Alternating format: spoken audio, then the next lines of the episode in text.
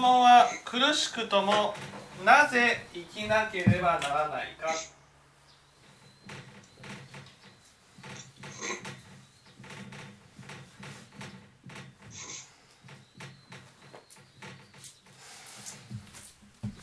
ですね。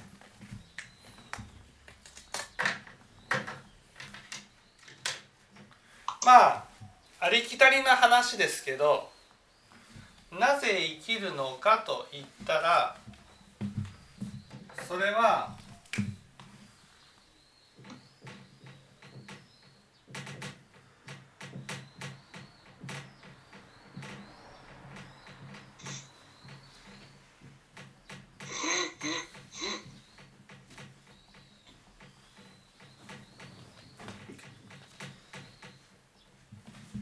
五章の一大事を解決するためです。そこで、えー、五章の一大事というのは何ですかっていう話になります。でそもそもなぜ生きることが苦しみになるのかっていうことが必要なんですね。知る必要があると生きることが苦しいのはご飯が食べられないから苦しいわけじゃないんです。なんで苦しいんだと思います？なんで苦しい？そう。生きることが苦しいのはなんででしょう？なんそれはですか？ガーの話ですか？がは関係してますけど生きることが苦しいのは？生きることが苦しいそう生きることが苦しいからなぜ生きるっていうことを考えるわけです。まあまあ確かにそうでしょうね。ね、なんで生きるんだろうか。じゃあ生きることが苦しみでなければなぜ生きるっていうことも考えなくていいですよね。そうですね。ねだからなぜ生きるってことを考えるってことは生きることが苦しみだからなんです。ね、生きることが苦しいから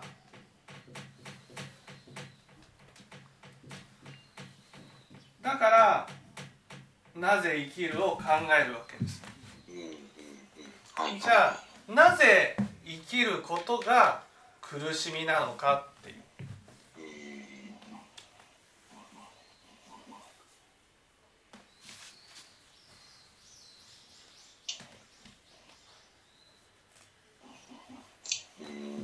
なぜでしょうねなぜ生きることが苦しみなのか逆に言うとねこれが分かれば生きることが苦しみじゃない人にもなぜ生きるを考えなければならないっていうことになるわけです。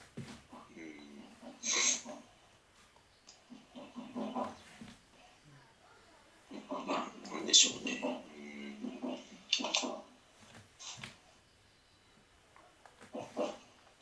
ちょっと出てこないですね。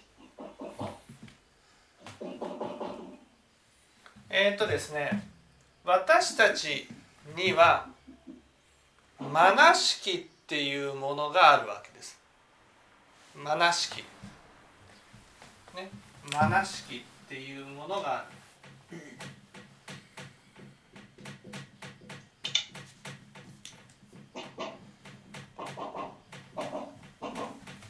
マナ式って何ですか？って言ったらマナ式っていうのの特徴が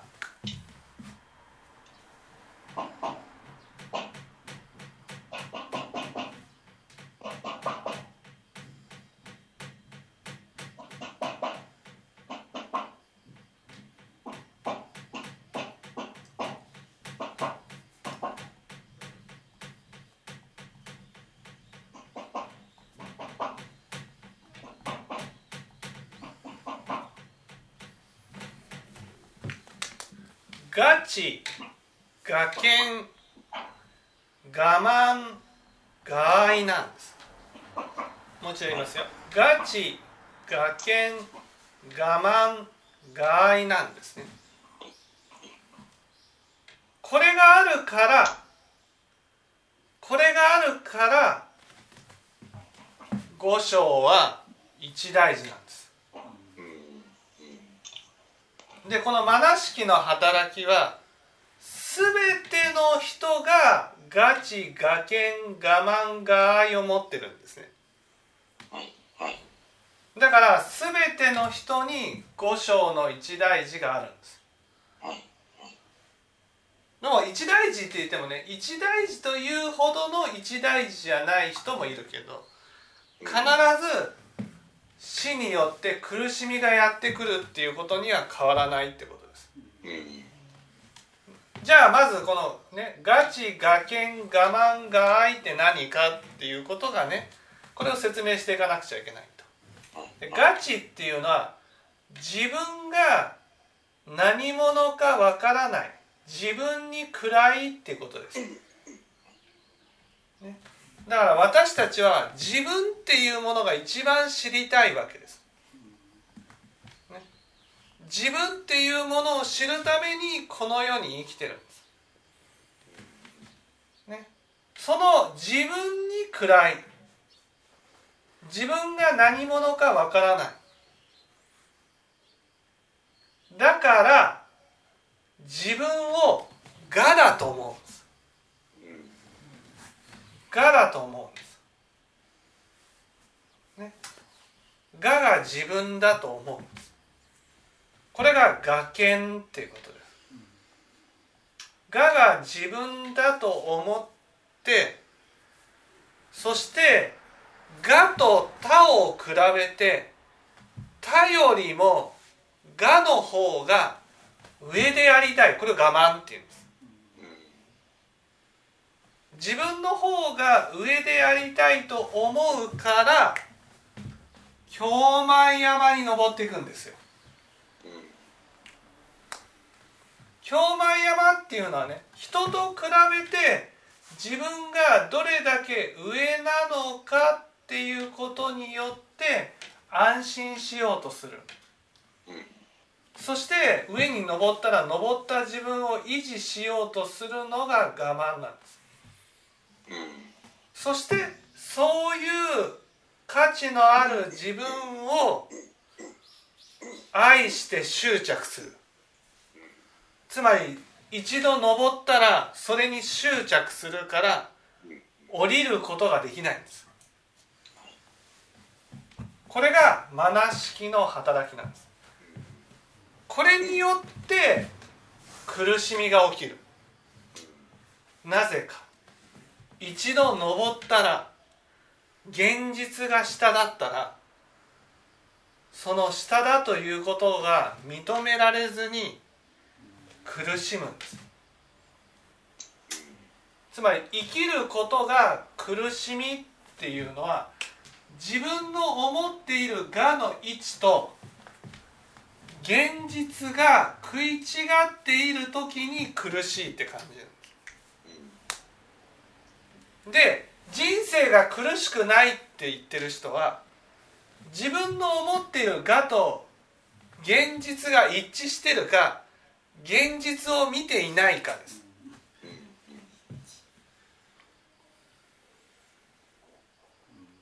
ちなみに大抵の場合はどっちになるんですか？もうほとんど見てないです、あやっぱ見てない。うん、現実を見てない。だから現実が見えると人生っていうのは必ず苦しみになるんです。苦しみになる。ねそしてこの五章の一大事って何ですかっていうと一般的に五章の一大事には2つの段階があって一つは死んでいく時に我が崩れる。だけど我慢と我愛は崩れない。崩れない。ってことはこの高い位置からまあ振り落とされるような。この位置に維持しようとする。あいいしようとすそうすると現実の自分をるうん。ね現実の自分を思いっきり否定するんです。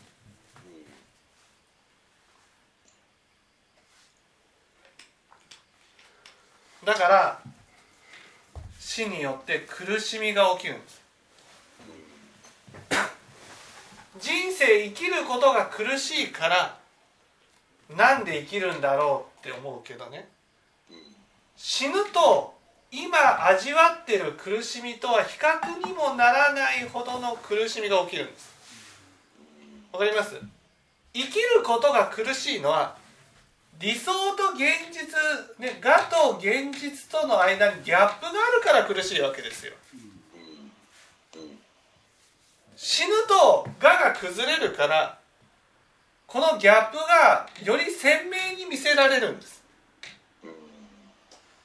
もっと苦しくなるんです。だからなんで生きるんだろう。それはなんで生きるんだろうって言ったらねまなしきの働きがあるから苦しまなければならないんです。ね。このまなしきっていうのは全ての人にあるから全ての人は死によって必ず苦しみになるんです。はいはい。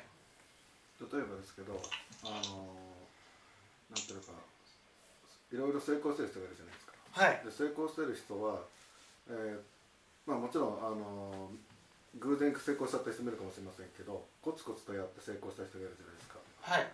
そうその人はあのだんだんロイヤ死にあの死によってあのそのギャップが出てき出てくると思うんですけどはい。それはあの死んだ後もそれそのギャップってあの一回登っあコツコツとやって登った人もの方が苦しむって感じなんですか？コツコツとやろうが何しようが我が自分だと思ってる限り我慢が起きるんです。はい。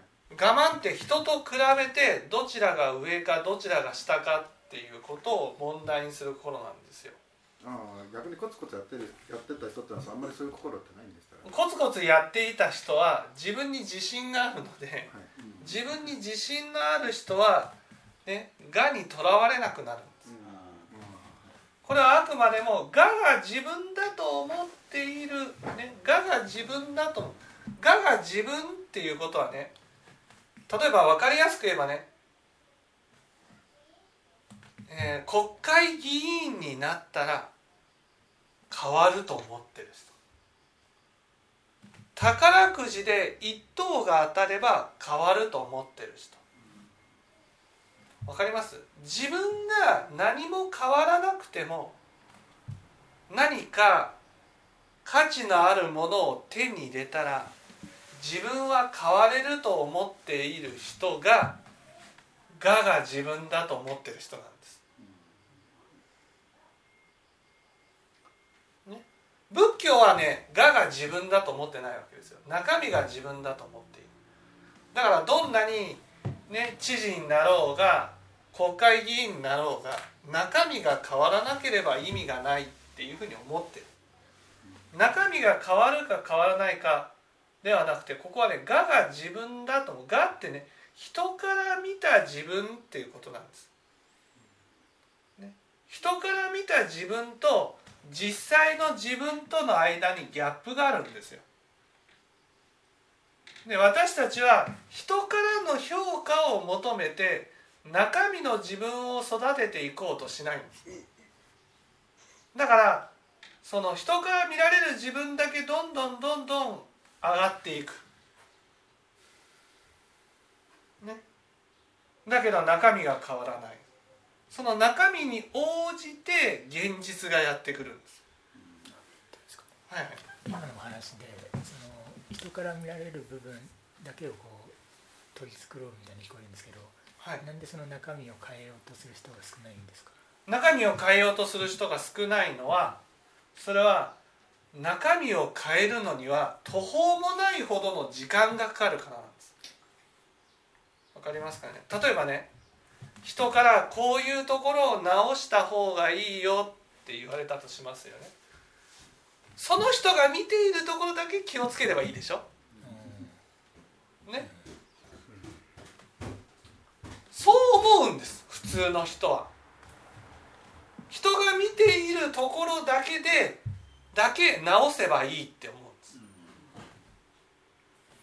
だけどいやそれじゃあ何の意味もないと、ね、何の意味もないって思えるのは死んだらなくなるって思ってるからなんです。わかります？死んだらなくなるってその表面を取り繕ったものってねどんなにその時はよく見えたとしても死んでいく時には全部なくなっちゃうんです。なくなっちゃったら次の章にはね何にも持っていけないってことになっちゃうんです。だから本当に変わるしかない。死を乗り越えるっていうことを考えたらね本当に変わるしかない。こういうことが分かることを仏教で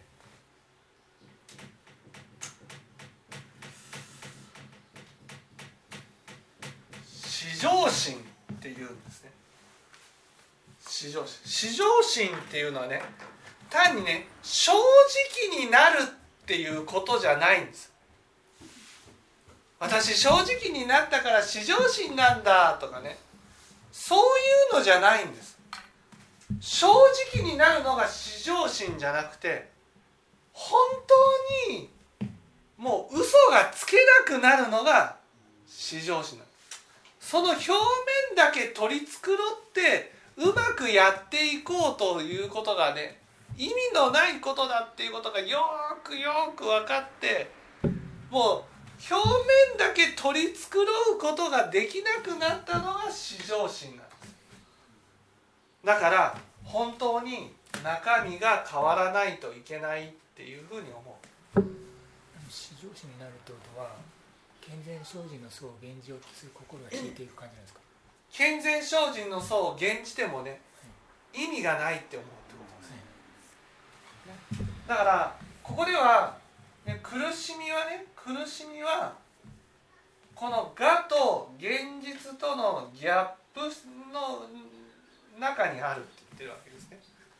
至上心っていうのは現実を受け入れてその現実を理想のところまで育て上げていくしかないと。それが何十年かかったとしてもやっていこうと思うのが至上心ってこと。こういうふうになった人に苦しみはないんです。ここまで合田さん分かりました？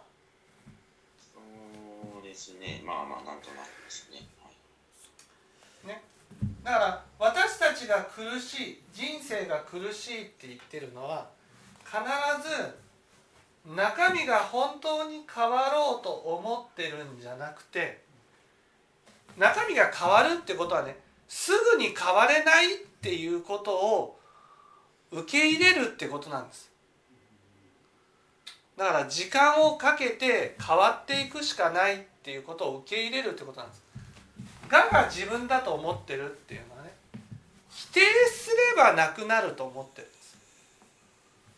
だから現実が理想の通りにできないとねその現実の自分をダメだとかね否定することによって高いところを維持しようとする。これが苦しみなんです。だから苦しいっていうのは高いところを維持しようとするために現実の自分を否定することなんです。否定。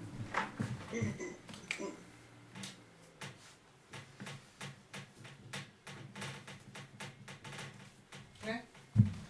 否定するなんで否定するのかというと私たちには分別心というものがあってね、善人か悪人かっていうことをこうね物事を2つに分ける心が分別心なんです。そして一方を否定すれば正しいところになる。例えばまあこう言っちゃなんですけ国会だとね野党が与党を攻撃するじゃないですか。ね、なんで？攻撃した人が正しいですよね。そういうふうにあの人たちは信じてるんです。だからねよや与党で悪いことをしていたならばそれをみんなで集中的に非難するんです。でも非難したからといって非難する側が正しいわけじゃないじゃん。だけど私たちは非難する側が正しくて非難される側が悪だというふうに思うんで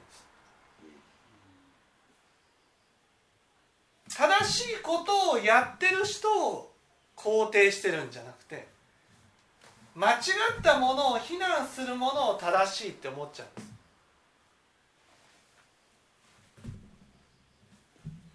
だから自分の中でね現実が理想と食い違うとその現実を否定することによって高い我を維持しようとする。これによって苦しみが起きるんです。はい何ですか？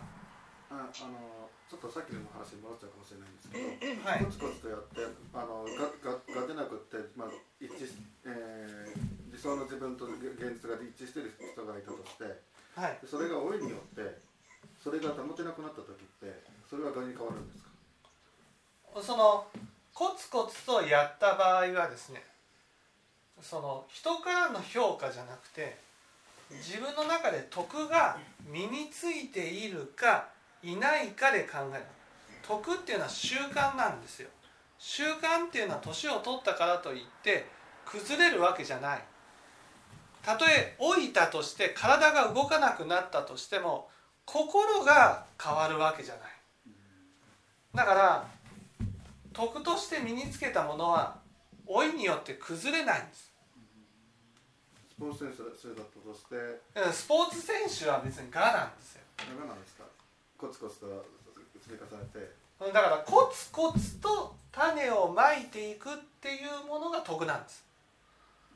あまあ老いたりとは言いながらも。コツコツと種をまいていくんです。それをまあ習慣で努力で保とうとしてもしかしたらかかってくるんだいけど。やいやその、うん、手に入れた筋肉は我なんです。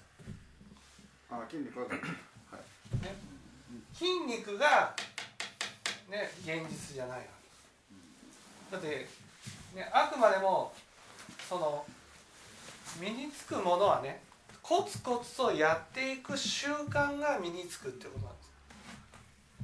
だからどんな時でもコツコツとやっていくっていうことを覚えていくと。それによって自分は筋肉つけてどうだって思ったそのどうだっていうのが我見ですよね。それは老いによって崩れていくと苦しみに変わる苦しみに変わるのはその筋肉が衰えていった時に衰えていった自分を否定するからなんですよ、ね、否定するから苦しい。これ何度も言うように生きることが苦しいって感じてる人はそれは間違いなく崖に立っているし我慢になってる人なんです。ね。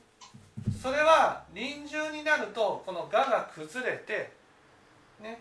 この現実の自分が見えるつまりマイナスの我が見えた時にそれを、ね、必ず否定する。だから生きることが苦しい人は五章は必ず苦しみがやってくる。そして苦しいだけじゃなくてこの現実の自分を否定して否定して壊そうとすると壊れてしまってね荒屋敷が崩れてもう二度と取り返しのつかない一大事がやってくる人もいっぱいいるんですね。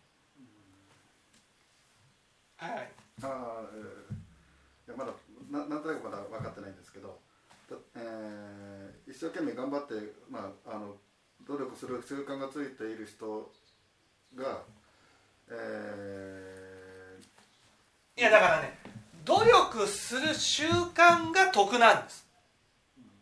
努力して身につけたものは失われるんです、はい。ね、筋肉でも失われていく、ね、才能でも失われていく、ね、頭の良さでも失われていく。でもコツコツと努力するっていうものが残るんですそのコツコツと努力するっていうことが来世に引き継いでいくものなんですで苦しみにはなってくるんですよねい苦しみになるのは学研があるかどうかなんです。ね、でまなしきは全ての人にあるものだからだから全ての人は死によって必ず苦しみが起きるんです。ね、必ず。だからこの学研をなくしていかない限り、五章の一大事はどんな人にも必ず起きるってことになるんです。だからコツコツやろうが何しようがね崖を持っていたら必ず苦しみに変わるんです。五章によって。崖って理想の自分でよかったですけど崖っていうのは人から見た自分にとらわれる。人から見た自分側にとらわれるとかどうかが問と題でその崖っていうのは例えば知事になりました。それだけでガラッと自分が変わると思う心なんです。ね。だから人からの評価が変われば自分の価値が上に上がったり下に下がったりする、ね、そういうふうに思ってるのを崖っていう自分で自分を認められる認めてる人は問題ないけど人に人に採用されてる人は問題がありますよと。そうそうそうそう。だから崖の人は必ずねそれができない時にはそれを否定して自分の高いところを維持しようとする。学研は分別心から出てくるものですか？崖っていうのは分別心なんですよその崖っていうのはガチから起きる。自分が何者かわからない心から起きるんです。自分が何者かわからないから人が見ている時の自分が自分だと思っちゃうその人から見た自分にとらわれてそれを価値のある人間にねしていこうと人生をかけていくわけです。そしてそこまで上がったらそれが自分だと思って執着するんです。ね。これがガチガケン我慢我愛なわけです。ここまで合田さん分かりました？そうですね、まあ、その苦しみの理由は結局、まあ、我と現実のあのギャップですか。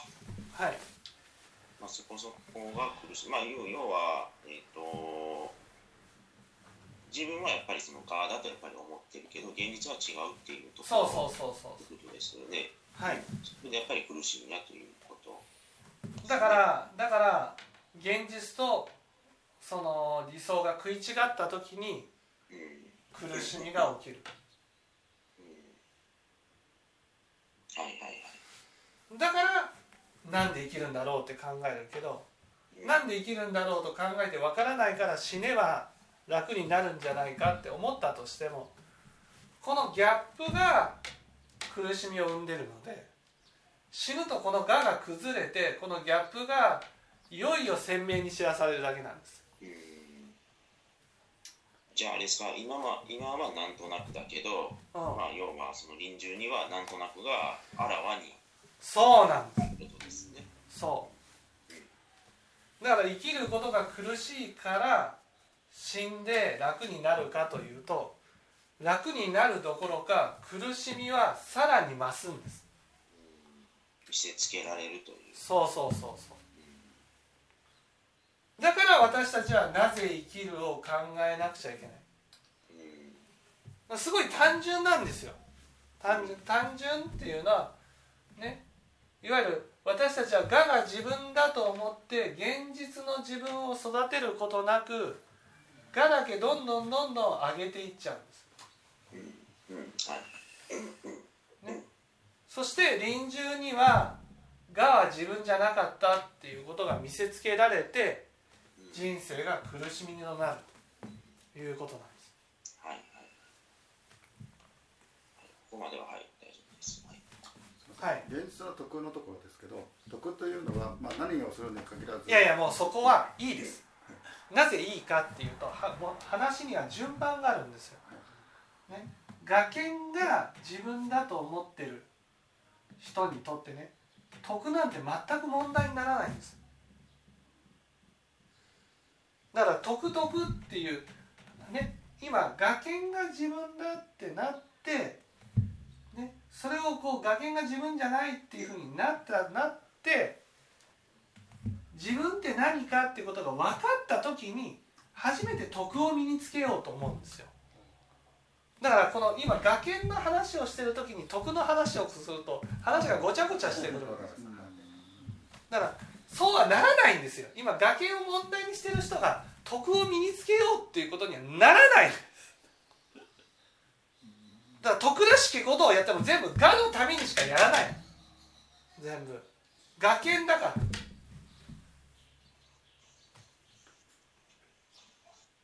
だからどうしてもねここが分からなくなるっていうのはねもう全部崖のためにしかやらないからどんなにねそのコツコツやったとしてもそれは崖のためにしかやってないんです。そして世の中には本当にコツコツやる人がいるけどその人は崖にもうとらわれてないんです。生まれた時から。生まれた時から。そう。そういう段階はもう遠い過去世にクリアしてる。だから世の中にはコツコツやる人もいるけどその人は遠い過去世にその崖の問題をクリアして本当の自分が分かった状態からずっと生きてる人なんです。だからその人はもうそもそも崖っていうものにとらわれてないから。だからそういう人を例に出してもね、崖を問題にしてる人とこう例に出してもこう分かんないようになっちゃうんです。だから物には今この質問はねなぜ生きるかっていうことを話をしてるんで崖を問題にしてる人がどうしたら崖から離れられるかっていうことを話をしていかなくちゃいけないってこあ分かりましたじゃあと。りあえず取り下げ、だから崖にとらわれている人は結局現実の自分を見ることが怖いんです。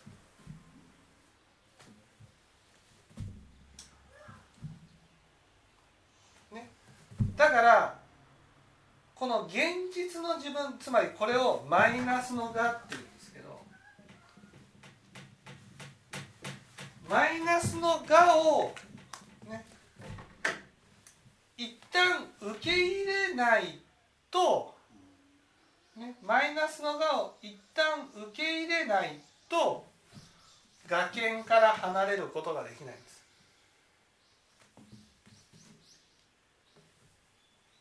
わかりますかね？そのためには、ね、そのためには、ね、この理想の自分に対して心から種をまいていく必要があるんです。心から、ね、だから私たちはねその人から見ているところだけ良くすればいいっていうふうに思ってる。んですそれを仏教を聞いていったならば本当に中身からそう変わらなくちゃいけないって思っていただきたいんです。中身から。だからあなたががにとらわれているならば、ね、そのがが本当に本当に自分がそういう人間になれるように努力していかなくちゃいけないってことなんです努力するとできない自分が見えるんです。でここでどれだけそのがにとらわれてるかっていうことを知りたければ自分が何て言うんですかねできない時にああできなくても仕方がないなって思えるかどうかなんです。自分の中でがにとらわれる気持ちが強い人ほどできない時に苦しみが起きるんです。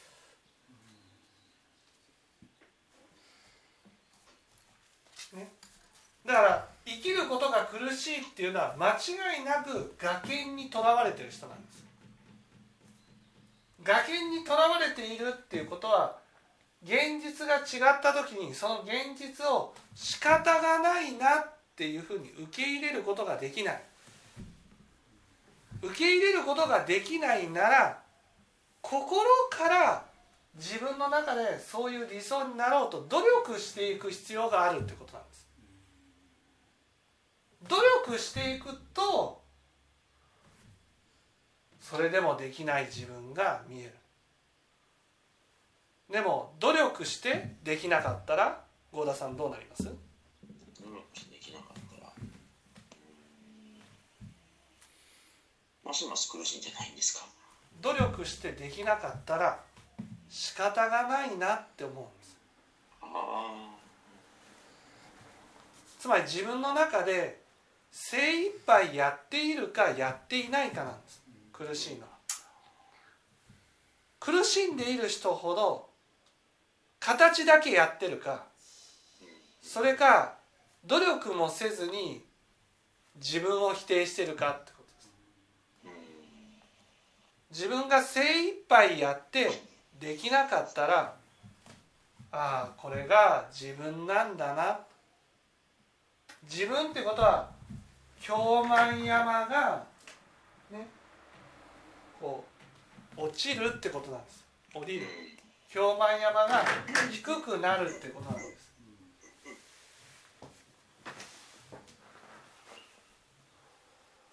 ね。京満山が低くなった時にああこれが自分なんだなというふうに受け入れることができる。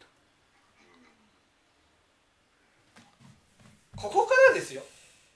ここから受け入れて初めてじゃあ本当の自分を良くしていこうとコツコツ努力していくようになる。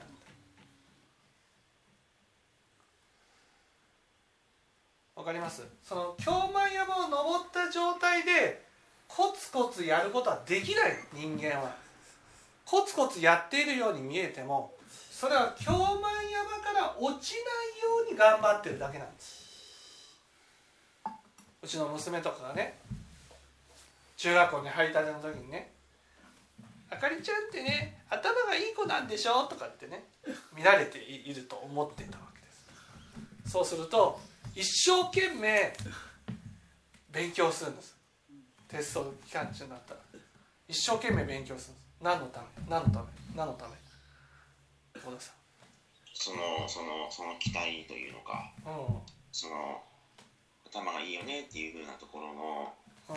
こうのためでいいんじゃないんですか？そうそうそう。がのためでしょ？そう頭がいいっていうそのみんなからのイメージを崩さないために一生懸命頑張った。んです一生懸命頑張った。ところがねテスト結果が散々だったんです。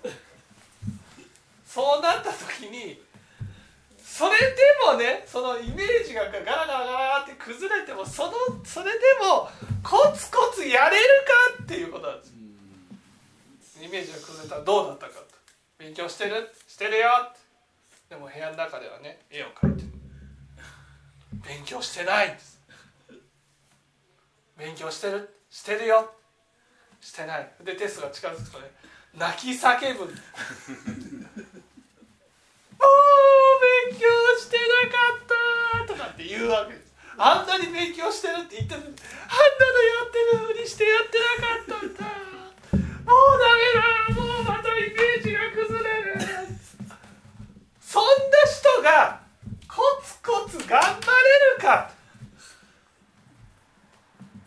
ねその明かりが大きく変わったことがそれは英検の試験をね受けるってなった時に全然勉強してなかった。もう受けたらね必ず落ちるっていうことに決まってる、ね、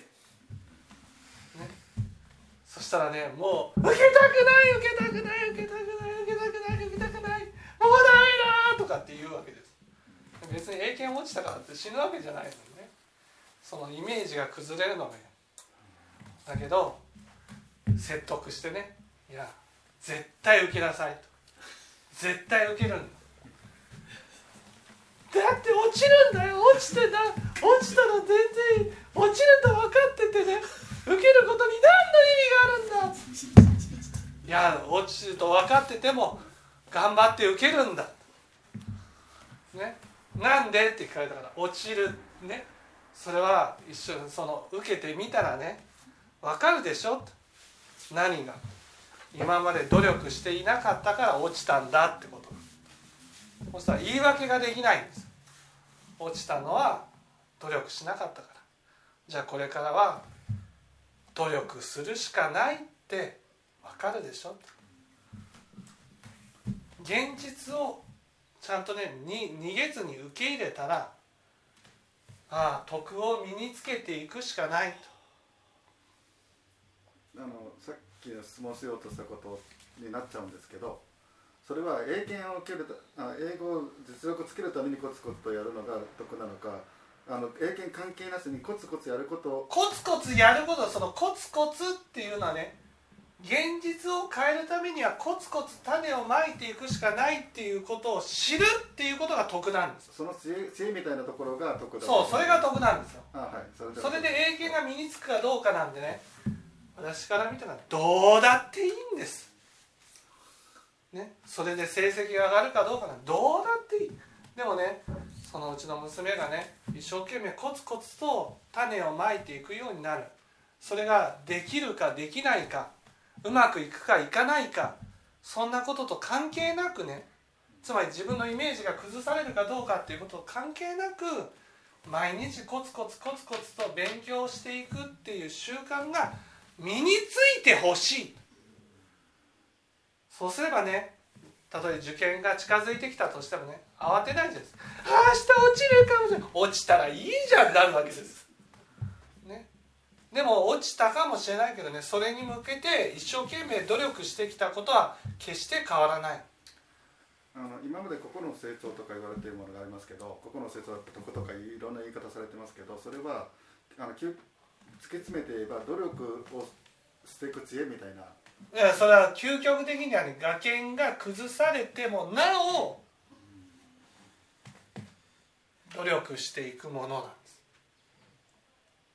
ねだから努力するし習慣が得だと言っていい。いや努力して身につけていくものが得なんです、ね、だからこの場合だったらその現実が突きつけられてもね努力をやめない努力をやっていくっていうことがその人の得だし、ね、そういうなんていうの？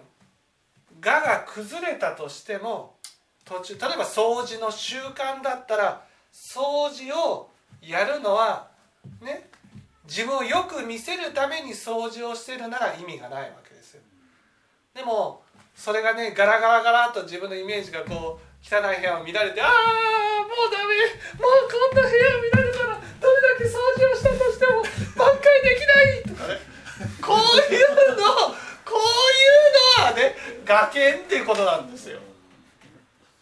いや別にそのいいじゃんそのできてない状態が見られたとしてもねこれから頑張って掃除をしていくしかないんだな。そうやって身につけていく掃除の習慣っていうのは死んでも続いていくわけです。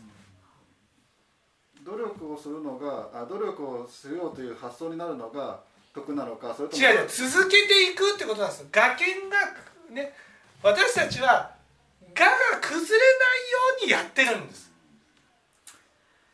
ね自分の綺麗なイメージを維持するために掃除をしてるんです。それが崩れたらもうやりたくないってなっちゃうんです。だからその崖というものと関係なく努力していけるようになるっていうのは一旦崩れることが必要なんですよ。自分のイメージが。自分のイメージが崩れてもそれでもコツコツコツコツと続けていくものが得なんです。それが掃除なら掃除整理なら整理。自分のイメージがね崩れたとしてもそれでもやっていかなくちゃいけない。自分がよく見られるためじゃなくてね本当にこれが必要なんだ。これをやっていかなくちゃいけないんだ。そういうふうに変わっていく、ね、それが大事なんです。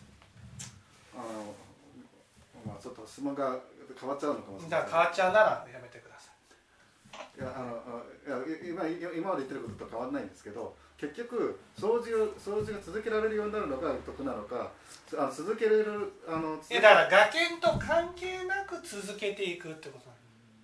私たちは学研を維持するためにやるんですよ、ね、学研を維持するために努力してるんです、ね、例えばあの自分の娘だったら頭がいい子っていうことを見てもらうために頑張る。それは頑張ってないんです。わかります？いつ勉強するかって言ったらねテスト前しかやらないんだよ。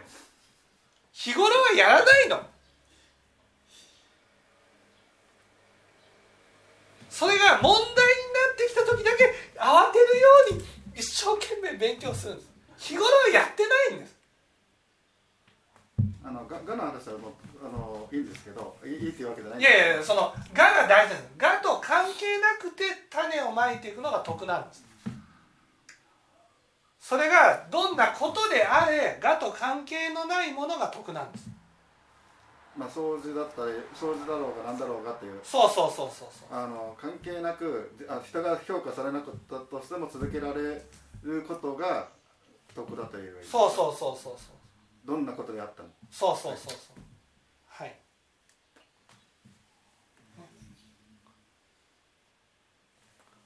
だから本当に徳が身についていくっていうのは一旦崩れないといけない。崩れるっていうことはね現実を一旦受け入れないといけない。でも現実を受け入れるためにはやっぱりそれなりの努力をしないといけないんです。ね努力。だからな全く種をまかずに現実がやってきても心の中ではね一生懸命やっていればっていうのが残るんです。一生懸命やっていればできていたのにっていうふうに残っちゃうんです。だからできてないのは一生懸命やっていなかったことだっていうことで一生懸命やってない自分を責めちゃうんです。ね、責めるだけで一生懸命やろうとしないんです。そうやって一生懸命やろうとしなくて努力ね、えー、もうしないで結果を受けても結果は受け入れられない、ね、結果を受け入れて初めて本当に種をまくしかないんだな。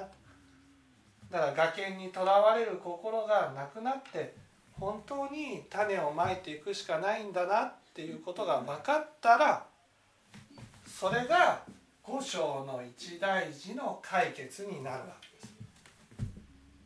合田さん分かっていただきました？あのえっ、ー、とですねあの今日の話の論点は徳の話でまずないと思うんですよ。で徳の話を取っ払って結論は何ですか？徳の話を取っ払って結論から言うと崖から離れることが五章の一大事の解決なんです、うん、でじゃあ日常的には何を意識したらいいですか？日常的には理想の自分に心からなろうと努力していくことが大事なんです。心からなんです。だから自分の中で、ね、人生が苦しいって言ってるってことは理想とギャップ現実とのギャップがあるわけですよ。でその現実は見せられてるのに現実を受け入れてないんです。それはどうしてかっていうとその理想がねその現実に対してねあなたがこのようになれないのは頑張ってないからだっていうふうに責めてるんです。じゃあ頑張ってもできなかったらねう頑張ってないからできないんだって責めることができないじゃん。んうん。だからあ自分はできないんだっていうことで現実まで降りていくことができるわけ。そうなってくると、えっと、もうちょっと頑張りましょうって話になるのか、それはどどういう。頑張りましょうじゃなくて頑張ってるんです。頑張るのは心なんです。心。うん。心が前向きにやっていこうとするだけなんです。形は頑張ってるんですよ、ね、さっきのうちの娘の話だったら「が」が崩れないように一生懸命やってる。でも心は怠けようとしてるんです。だから日頃は勉強しないわけです。日頃は勉強しなくてテスト前だけ頑張る。つまりその「が」が問題になってきてる時だけ頑張るんです。そうじゃなくて本当に自分の中でそういうね勉強ができる人間になろうと思って努力していく必要があるってことなんです。つまりその娘の場合だったらテストだけクリアすればいいと思ってるんですよ。本当に頭がいい人間になろうと思ってるわけじゃないんです。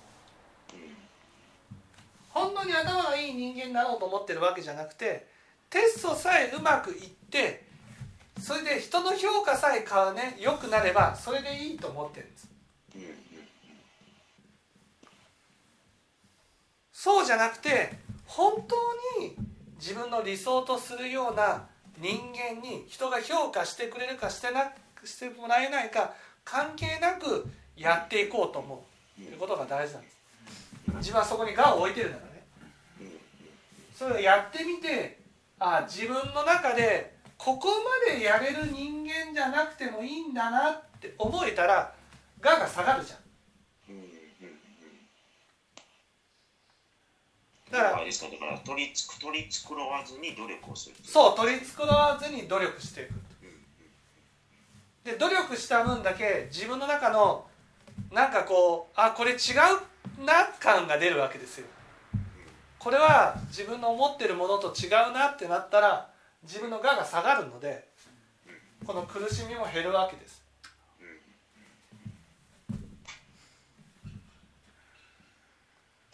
だから苦しいのは我だけ変えないように頑張ってるからなんですでそうじゃなくて本当に中身から変わっていこうと努力していくことが大事なんです。うん。変わっていこうということですねそこの。はい。努力するというよりも変わっていこうっていう。そう変わってこそ変わってこう。努力するかしないかじゃなくて自分の中身を本当に変えていこうっていうふうに努力していくことが必要なんです。はいはい。まあ今日のところははい。大体わかりました。わかりましたはい。はいじゃあ藤原さんなんですか？あのその努力する内容なんですけどい今や努力する内容はいいんですよ。努力する内容はね自分がそれがいいと思うことをやればいいんです。それは歌でもいいんです。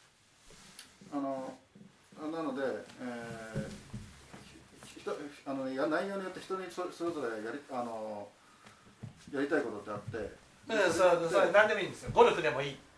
野球でもいい将棋でもいい。例えばゴルフが好きだった人はゴルフに対して努力すればいいんでしょうけどそれ以外のことであの努力すまあなりたいと思うのがそもそもないのかもしれませんけど努力しないしないというあ努力しようというしあの、ふまあ、ものが発動しないとしたらそれは得があると言ってあ得があるのかないのかっていうところなんですか？いやだからそれは自分がやりたいことをやってたらいいんです。あのやりたいことに対して努力ができる人が得がある人ということそうそうやりたいことしやらなければならないことに対して、努力ねができる人。努力ができる人。それが本当に中身から中身からなんですよ。まあ、人に認められる。例えばその野球選手だったら分かりやすく言えばね野球選手だったら大リーグに行きたいとかって言うじゃないですか。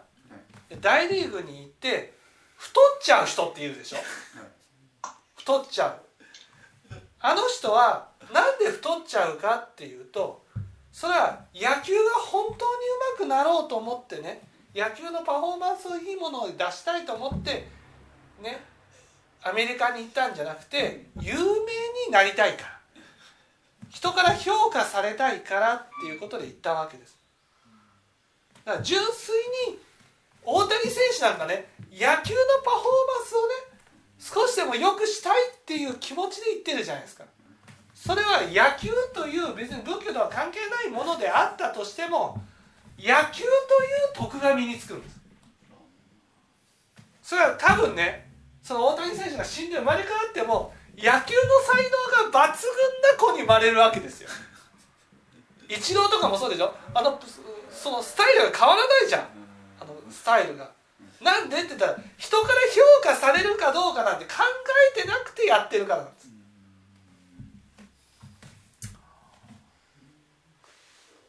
それはその野球っていうのは別に仏法とは違うからね。仏法とは違うけどでもその人はそういう徳が身についてる。んです